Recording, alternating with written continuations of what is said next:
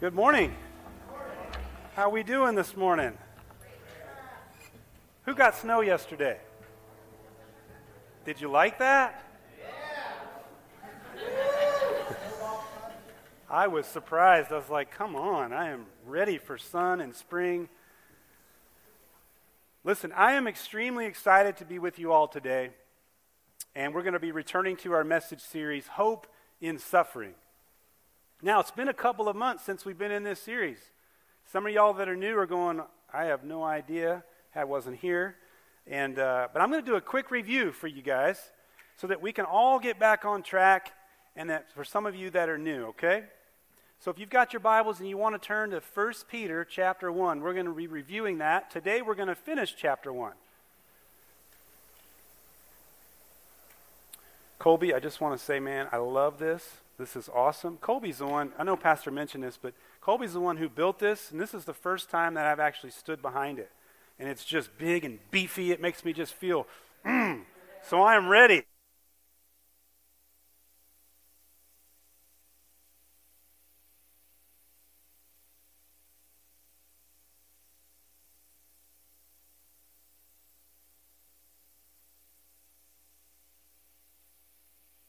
If you've accepted the Lord Jesus Christ as your personal Savior, you are chosen by the God of this universe, by the Lord of heaven's armies. Isn't that awesome? You were chosen. Come on, y'all need to get excited about that. And by his mercy, you have been born again to a living hope. And that was through believing in the gospel of Jesus Christ. Peter goes on to say in verse 4 that God is keeping an inheritance that is pure and undefiled for you. God is protecting you through your faith so you won't lose this inheritance. And in the Holman Christian Standard Bible version, it actually says that you're being guarded by God's power. I love that. There is no greater power in all this world than God's power. And if you're a child of God, He's guarding you. In verses 6 and 7, Peter tells us that God is refining your faith through trials. How many of you like trials? no, man. I think, I don't know if many of us that really do. I don't like trials. But listen, they're necessary. It's what builds our character, it's what causes us to look up. And it's also whether it proves whether our faith is genuine or not. So they're necessary. But here's what we got to do we got to keep our eyes fixed on Jesus because we know that through him we will receive that inheritance that he has prepared for us. In verses 10 through 12, we see that even the angels are amazed at the gift of this salvation. They're amazed at what we're going to receive one day. Why is that? It's because angels don't get to experience what you and I get to experience. They don't get that being born again. That's only we as humans get that. So they look on in amazement. Peter tells us in verse 13 that we should have minds that are ready for action, that we should be sober, that we should focus our hope on the grace that we will one day receive from Jesus Christ. And let's face it, there is a lot of distractions out there in the world today, isn't there? There's a lot of things that you can get your mind wrapped around, and you can get way off into the weeds. Listen, God wants you to focus on His grace. In verse 16, Peter reminds us of what God has said. He said, You are to be holy because I am holy. The words of God. Be holy. And this idea of being holy, it means to be set apart. And that is to be set apart from sin. Because sin separates. So if you're a child of God, then you're going through this process of becoming holy because becoming holy doesn't happen overnight. I wish it did, but it doesn't. It's a process. You're being conformed into the image of Jesus Christ. That's our ultimate goal. And it's the fear of the Lord that perfects this holiness. You can clearly see that in 2 Corinthians 7 1.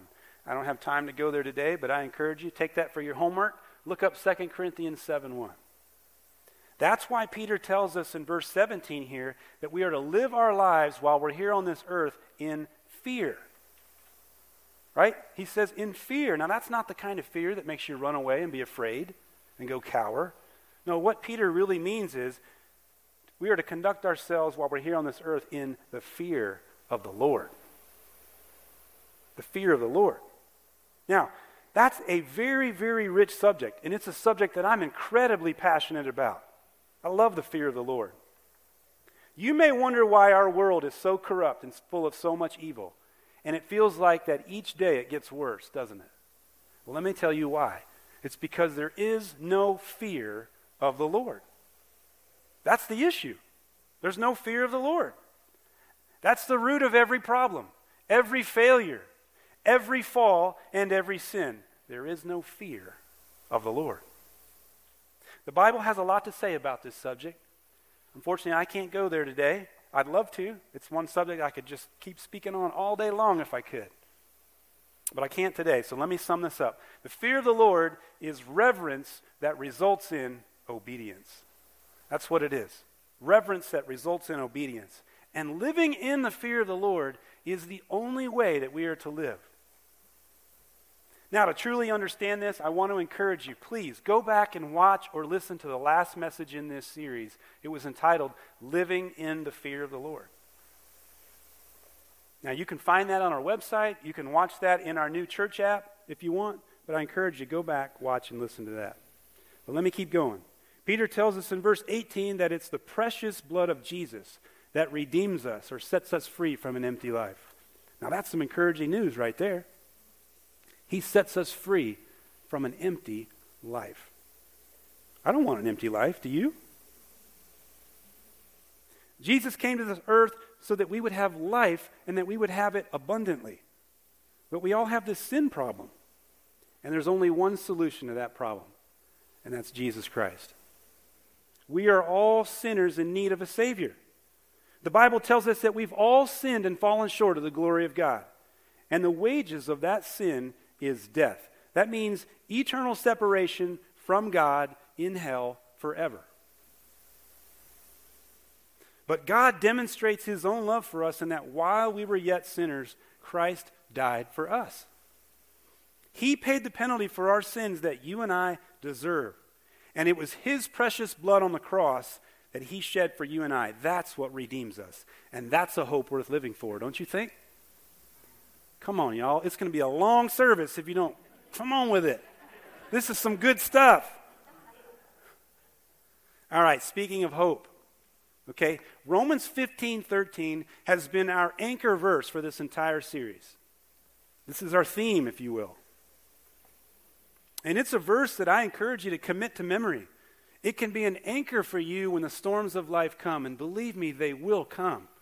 It's been said that you're either just getting out of a storm, you're coming into a storm, or you're right in the middle of one, right? So either way, you're going to need an anchor. And this is it right here, Romans 15, 13. It says, I pray that God, the source of hope, will fill you completely with joy and peace because you trust in him. Then you will overflow with confident hope through the power of the Holy Spirit. God is our source of hope. He is. And there is no substitute for Him. It's His joy and it's His peace that you want because anything else will not last. Anything else will not satisfy.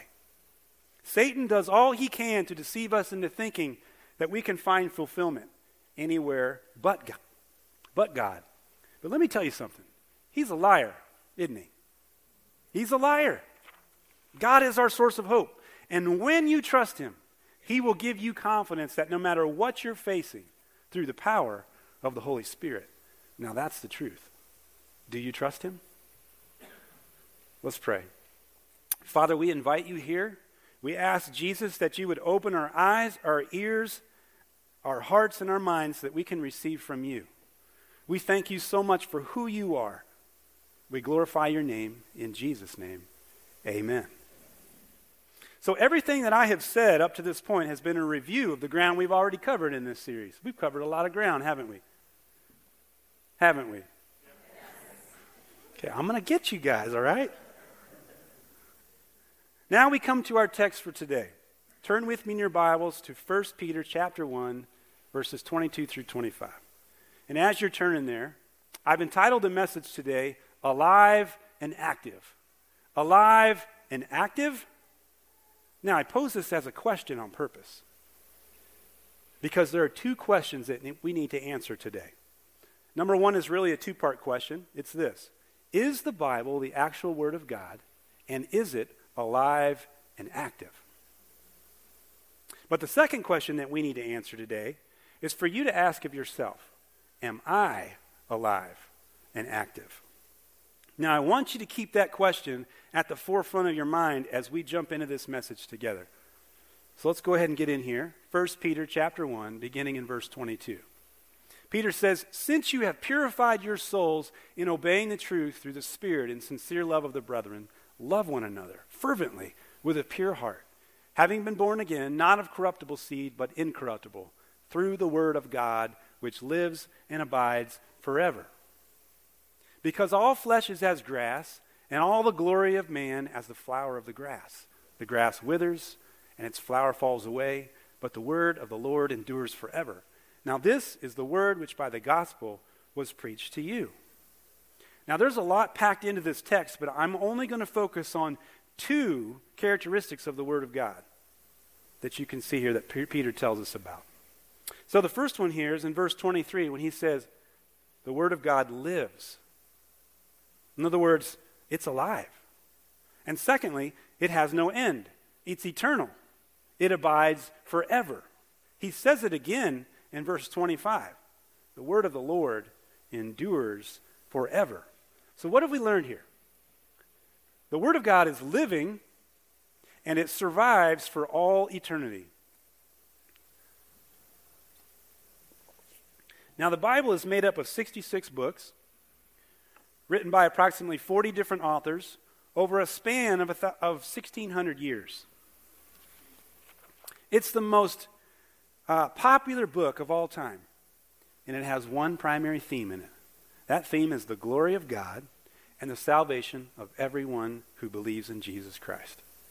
But here's the real question Is it the Word of God? I want you to hear how the lead pastor from a church in Tennessee addressed this in his sermon on February 7th of this year. Listen to this. The Bible also isn't the Word of God.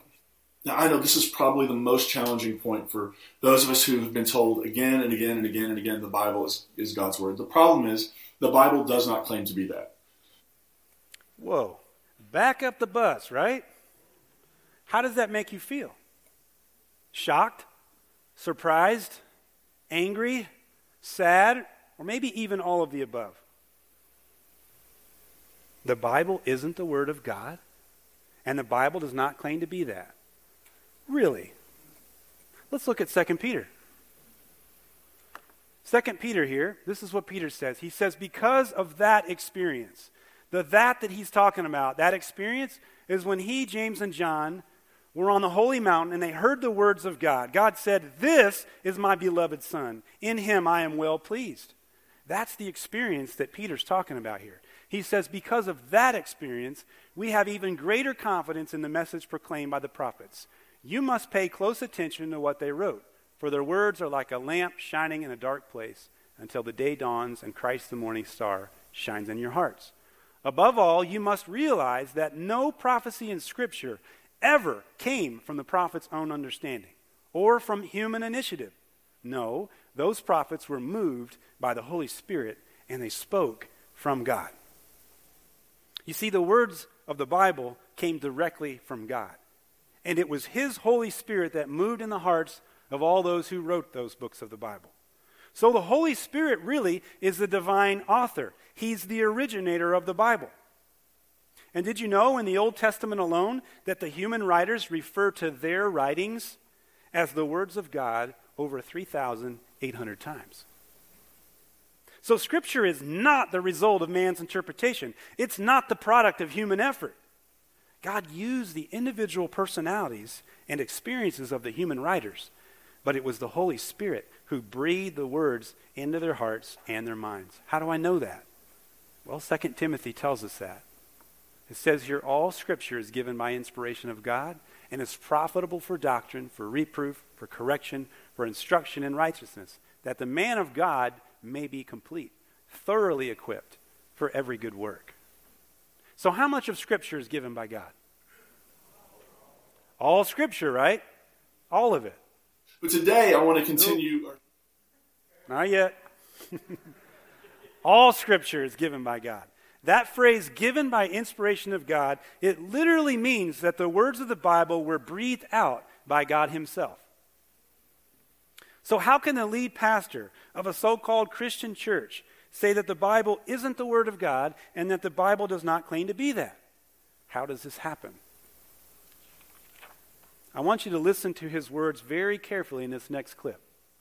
But today, I want to continue our series by exploring the relationship of the Bible to progressive Christianity.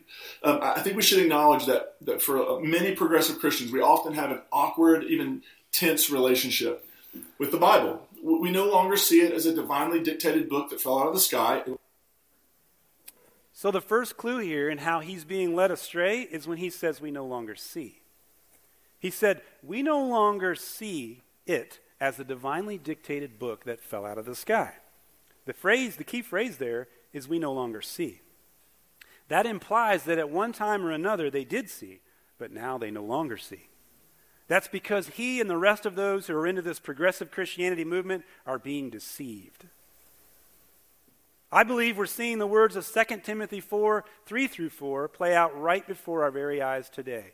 If you've got your hand out there, you'll notice that I made a mistake. It should say 2 Timothy 4, verses 3 and 4, not verses 1 and 2, which is what's in your handout. So I apologize. I'm not perfect, I'm just forgiven, okay? well, here it is. It says, For a time is coming when people will no longer listen to sound and wholesome teaching. They will follow their own desires and will look for teachers who will tell them whatever their itching ears want to hear. They will reject the truth and chase after myths.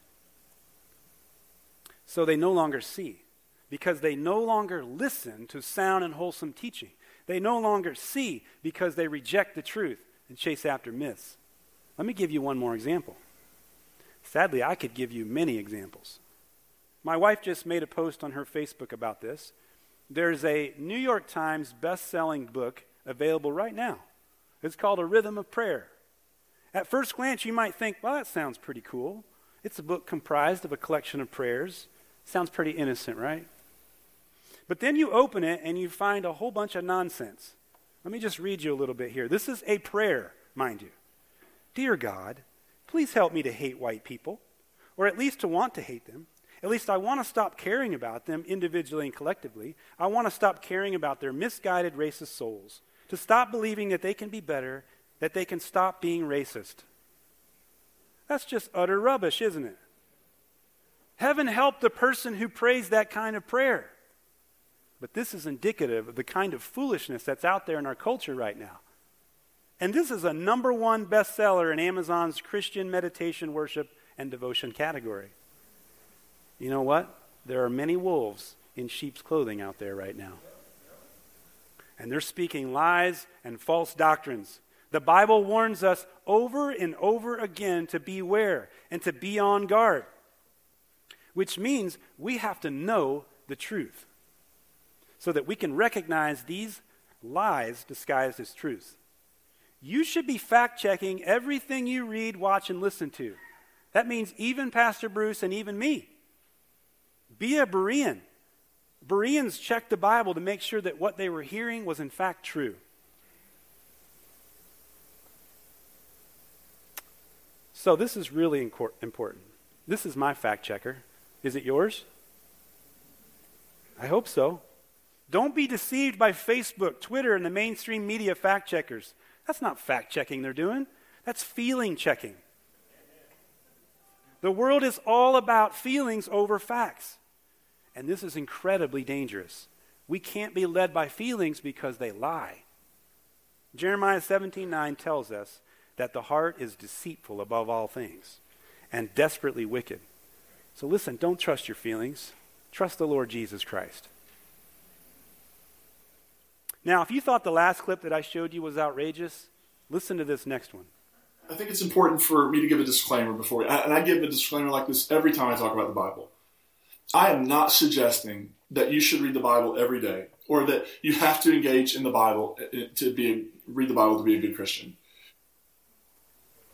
You absolutely cannot believe everything you hear. even if it comes from a seemingly reputable source like a pastor, right? What kind of pastor would ever tell you that you don't need to read the Bible every day or that you don't need to engage or read the Bible to be a good Christian?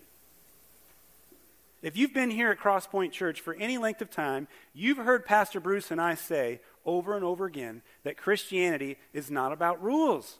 It's about a relationship. It's about a relationship with the Lord God Almighty, your Heavenly Father.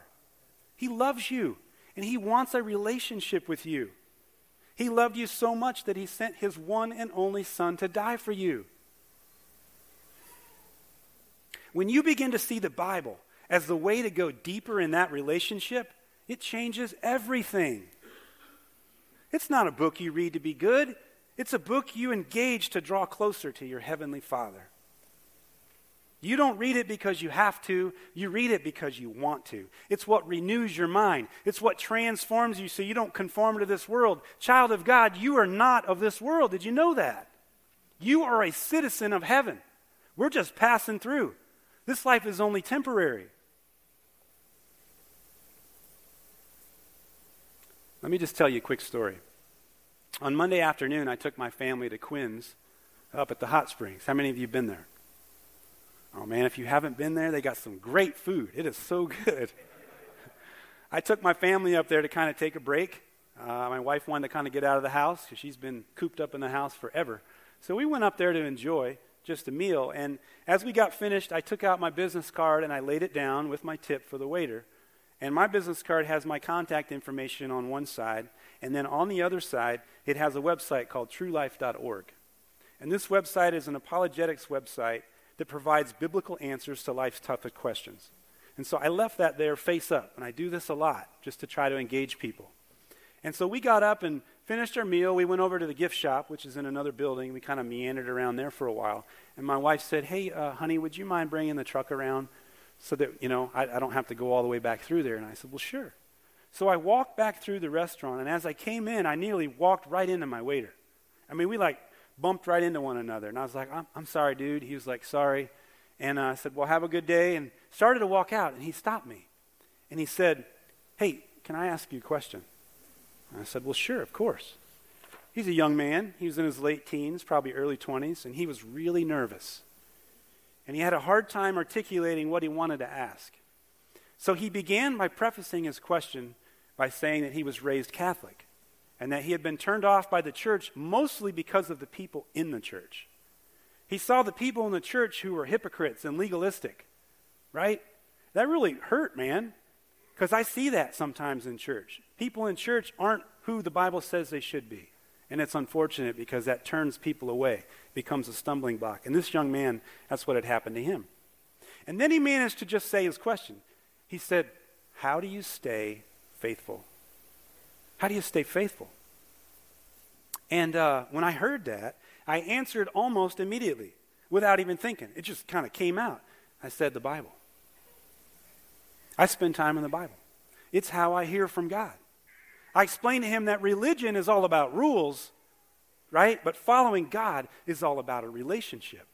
I told him the Bible is how we get to know God. It changes us from the inside out. And it turns the I have tos into I want tos. Because the more you're in the Bible, the more you will love the Lord. It's just what happens. And then you'll want to please Him. And then the more you will be faithful.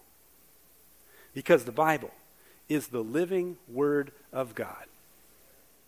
As a matter of fact, the Word is actually Jesus Himself. This is one of those moments, right? Jesus is the Word Himself. Watch this. This is John. He says in chapter 1 here, he says, In the beginning was the Word, and the Word was with God, and the Word was God. He was with God in the beginning. All things were created through Him, and apart from Him, not one thing was created that has been created. Life was in him, and that life was the light of men. That light shines in the darkness, yet the darkness did not overcome it. What do we see in this text? First, the Word has always been with God. The Word is God. The spoken Word of God is what created all things. It's what gives life to everything, and no darkness can ever overcome it. Now, John gets even more clear in verse 14 of who the Word is. He said, The Word became flesh, took up residence among us. We observed his glory, the glory as the one and only Son from the Father, full of grace and truth. The Word of God is Jesus, the one and only Son of God in the flesh. That makes the Bible the living Word of God that endures forever. But what if you're here today and you're just not sure that you believe that the Bible is what it claims to be? Or you're not even sure that you believe that Jesus is the Son of God? Because all I've done so far is point out what the Bible says about itself. Let me offer some other supporting evidence on why you should believe the Bible. Archaeology. Archaeology is a science that examines the ancient world by recovering and evaluating the remains that are left behind. Archaeology consistently confirms the biblical, uh, the Bible's historical accuracy. Every archaeological discovery that describes people, places, and events that are mentioned in the Bible points to the accuracy of the biblical record. In fact, many archaeologists have become believers in the Bible because of this accuracy. Amazingly, not one archaeological find throughout history has ever conflicted with what the Bible records. Now, there's one theory out there that's pretty interesting. This theory is that um, Moses could not have written the first five books of the Bible because writing hadn't been invented yet. That's a theory. They still teach that in colleges today. Well, archaeologists proved that theory wrong when they discovered black stele in 1901. Black stele is a cultured stone that contains uh, ancient writings on it. Here's one example of one up on the screen the stele of Hammurabi. Hammurabi was a uh, Babylonian king. And you may not be able to see it from your seat, but below the images that you see, the two people up there, everything on the way down is all ancient writing. Now, this cultured stone preceded Moses by over 300 years. So, of course, there was writing before Moses. Now, if that wasn't clear enough, there was another discovery in the 1970s. They discovered the Ebla tablets. There was over 15,000 of these tablets that you see on the right hand side. They've got ancient writing on it. These tablets proved that laws, customs, and events were recorded in writing 1,000 years before Moses. So, why in the world do our colleges and universities still teach this theory that Moses couldn't have written the first five books because writing wasn't around? You've got clear facts that show that that's not the case. It's probably for the same reason that they still teach evolution today, which is another debunked theory, isn't it? Yeah. The Bible is unique in how it's been preserved over so many years. There are some that believe that because the Bible has been translated so many times, that it's been corrupted. This could be true if we were making translations from other translations. But when the Bible is translated, it's actually made directly from the original Greek, Hebrew, and Aramaic source texts, which are based on thousands of ancient manuscripts. In 1947, archaeologists found the Dead Sea Scrolls, which contained Old Testament scripture that dated back 1,000 years older than any manuscripts that they had in existence at the time. And what was so amazing about this discovery is that when you compared the manuscripts that they had on hand versus the manuscripts that were in the Dead Sea Scrolls a thousand years older, there was a 95% accuracy rate, with only 5% being a difference. And that 5% was really accounting for some spelling differences and some sentence structure that did not change the meaning of any of the text. That's just amazing right there. That is amazing we have exponentially more manuscript data for the New Testament than we do for any other historical literature. This means that the New Testament is preserved better than any other ancient manuscript. Now, I know this is a bit of an eye chart. Let me walk you through this. Really, the two columns that you need to look at here are the time gap and the number of copies. Okay, now when researchers are looking at old manuscripts, one of the things they're, they're looking at for validity is what's the time gap between when it was originally written and what the earliest copies that they have from ancient manuscripts. You'll notice that the Bible is a lot, there's a lot more closer of a gap than there is any of the other ancient manuscripts. Why is this important? Because a lot can happen over time, can it?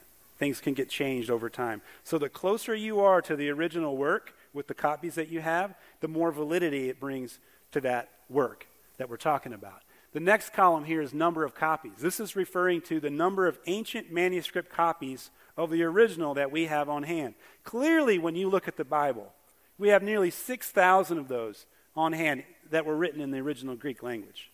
If you factor in the other languages that we have of ancient manuscripts besides Greek, there's over 18,000 of them.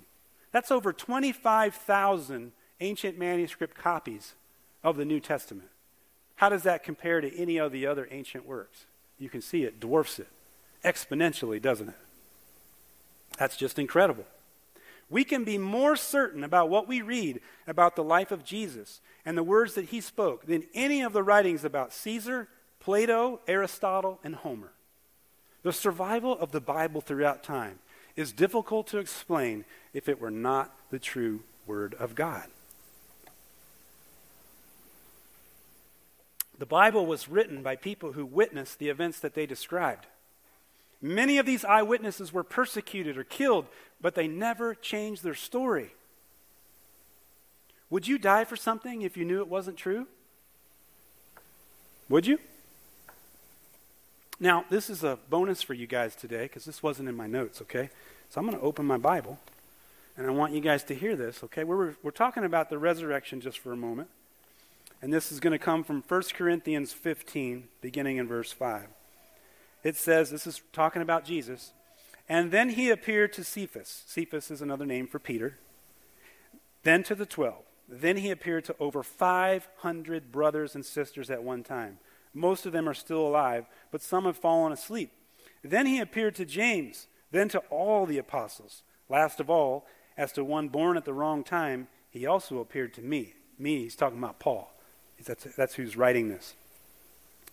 What's amazing about this, this is referring to Jesus after the resurrection, right?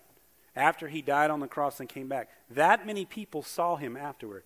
That's how many eyewitnesses that we had to Jesus being alive. That's incredible.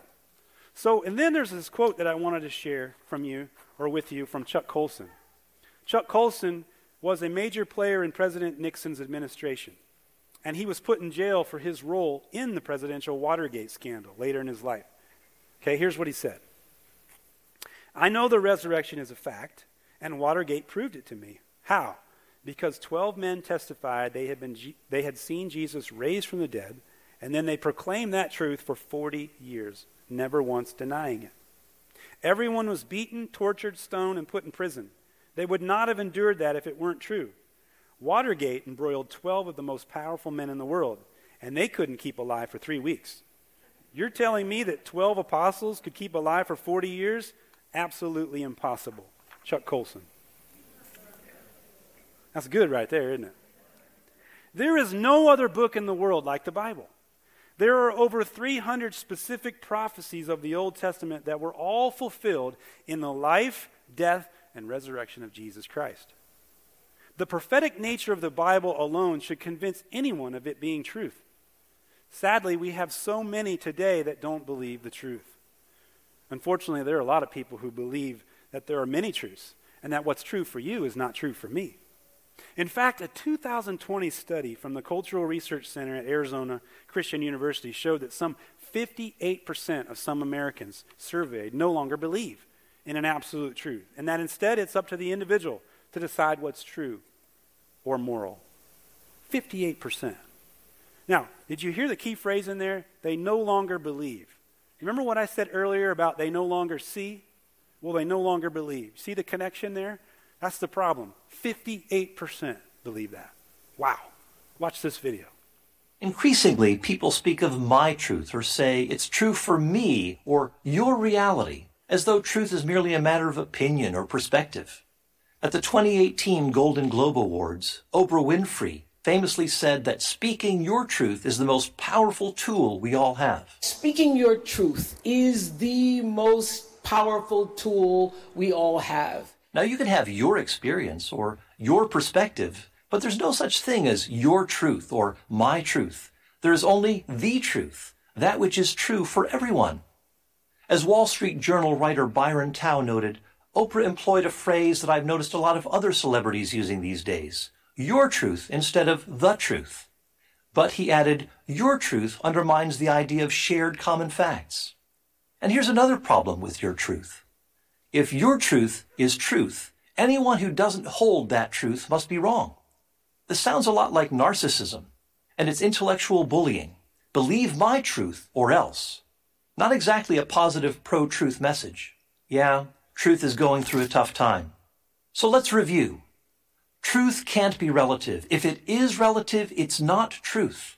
To say there is no truth for all people is to declare a truth for all people. In effect, you're saying it's true that there is no truth. And to declare that both your and my opinions are true, even if they contradict one another, is to speak nonsense. Truth is an opinion or preference. It's not subjective or relative. It is inescapable because reality is inescapable. No amount of double talk will change that. And that's the truth. So there's no such thing as your truth. To say otherwise is to simply buy a very cozy and convenient lie. Our culture is really good at making up nonsense like that. And you know, there is so much information available today. At the click of a button on your computer or on your mobile device, you have information at your fingertips just about on any subject that you'd want. But sadly, although all this information is available, the world is starving for the truth. It is. Why? Because Satan is the father of lies, and he's incredibly good at deceiving people. Satan will always try to entice you with a counterfeit truth so that you'll buy his lie. That's why it's so important that we need to know the truth. And how do we know the truth? Jesus says in John 17 17 that the Word is truth. The Bible, God's holy Word, is truth. It's absolute truth. It's inerrant and it's infallible. All of it. The, the Bible is not a buffet where you just select your favorite passages and skip the ones you don't like. The entire Bible is true. Now, listen to the words of Jesus here in John chapter 8. He says, If you abide in my word, you are my disciples indeed, and you shall know the truth, and the truth shall make you free. If you abide in my word. Now, this word abide is the same word that we encountered in our text for today in 1 Peter chapter 1, verse 23, when Peter said, The word of God lives and abides forever. It's a word that, re- that means to remain to dwell, to live, or to endure forever. So Jesus is saying here that a disciple is someone who dwells, remains, or lives in his holy word. A true disciple is a lifelong student of the Bible. So the idea that the Bible is not the Word of God, that you don't have to read it every day, and that what's true for you is not true for me, that's all just plain heresy. That's a doctrine of demons. That's what that is. Let's just call it exactly what it is nonsense. Hebrews 4:12 says that the word of God is alive and active. That means it's living and it's always at work. It's life-changing and it never comes back void. It always accomplishes exactly what our Father intends it to. The Bible is so incredibly awesome because what God shows you through his word today may not be the same thing that he'll show you the next time you read that very same passage. Why is that? Because it's alive and it's active. It's always working. God will give you exactly what you need. You need to seek him, and, and you will find. I can promise you that. At the beginning of this message, I said we needed to answer two questions today. The first question was Is the Bible the actual Word of God, and is it alive and active? Well, we've established already the answer to that question. Of course, it was a resounding yes. So now let's move to the second question Are you alive and active? Are you? This is a very personal question, but the answer will reveal exactly what's needed in your life. Let's take the first part of that. Are you alive?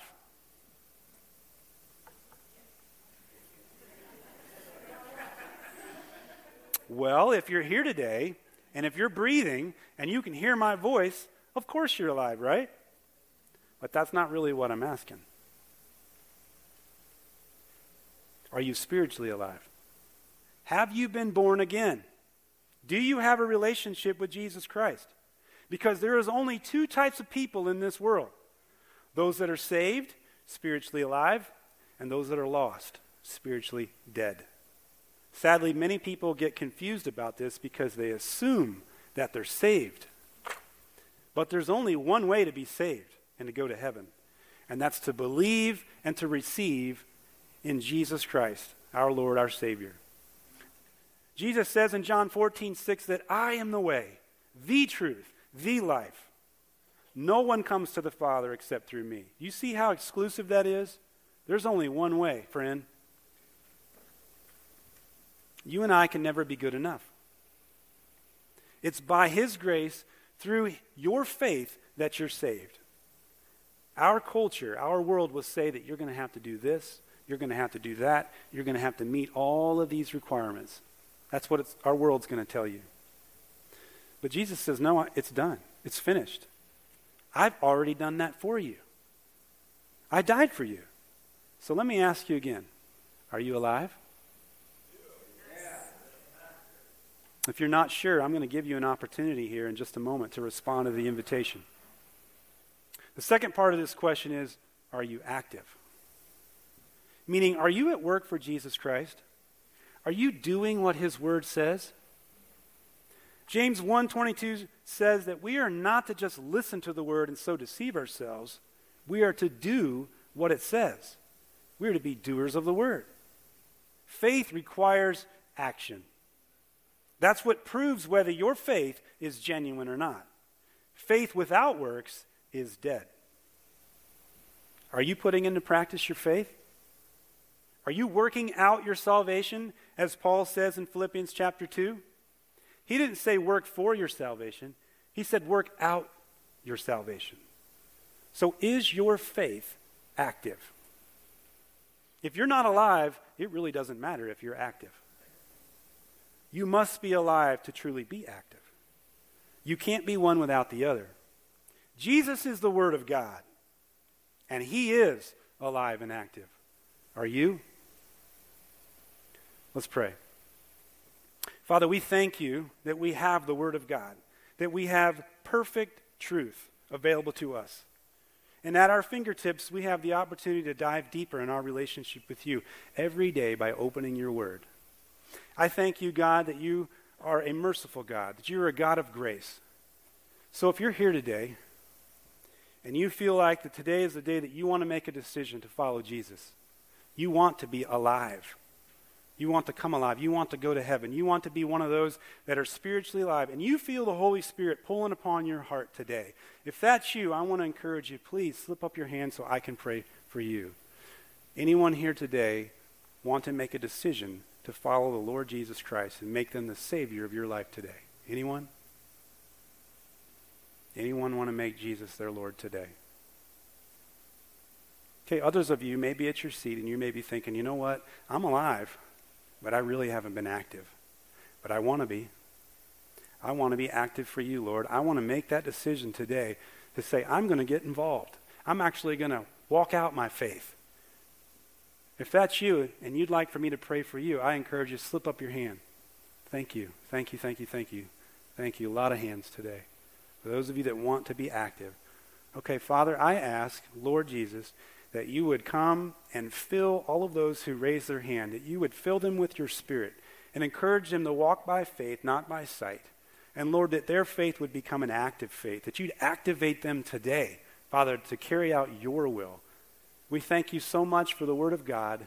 We love you. We praise you. In Jesus' mighty name, amen. Please stand for the uh, playing of our last song here.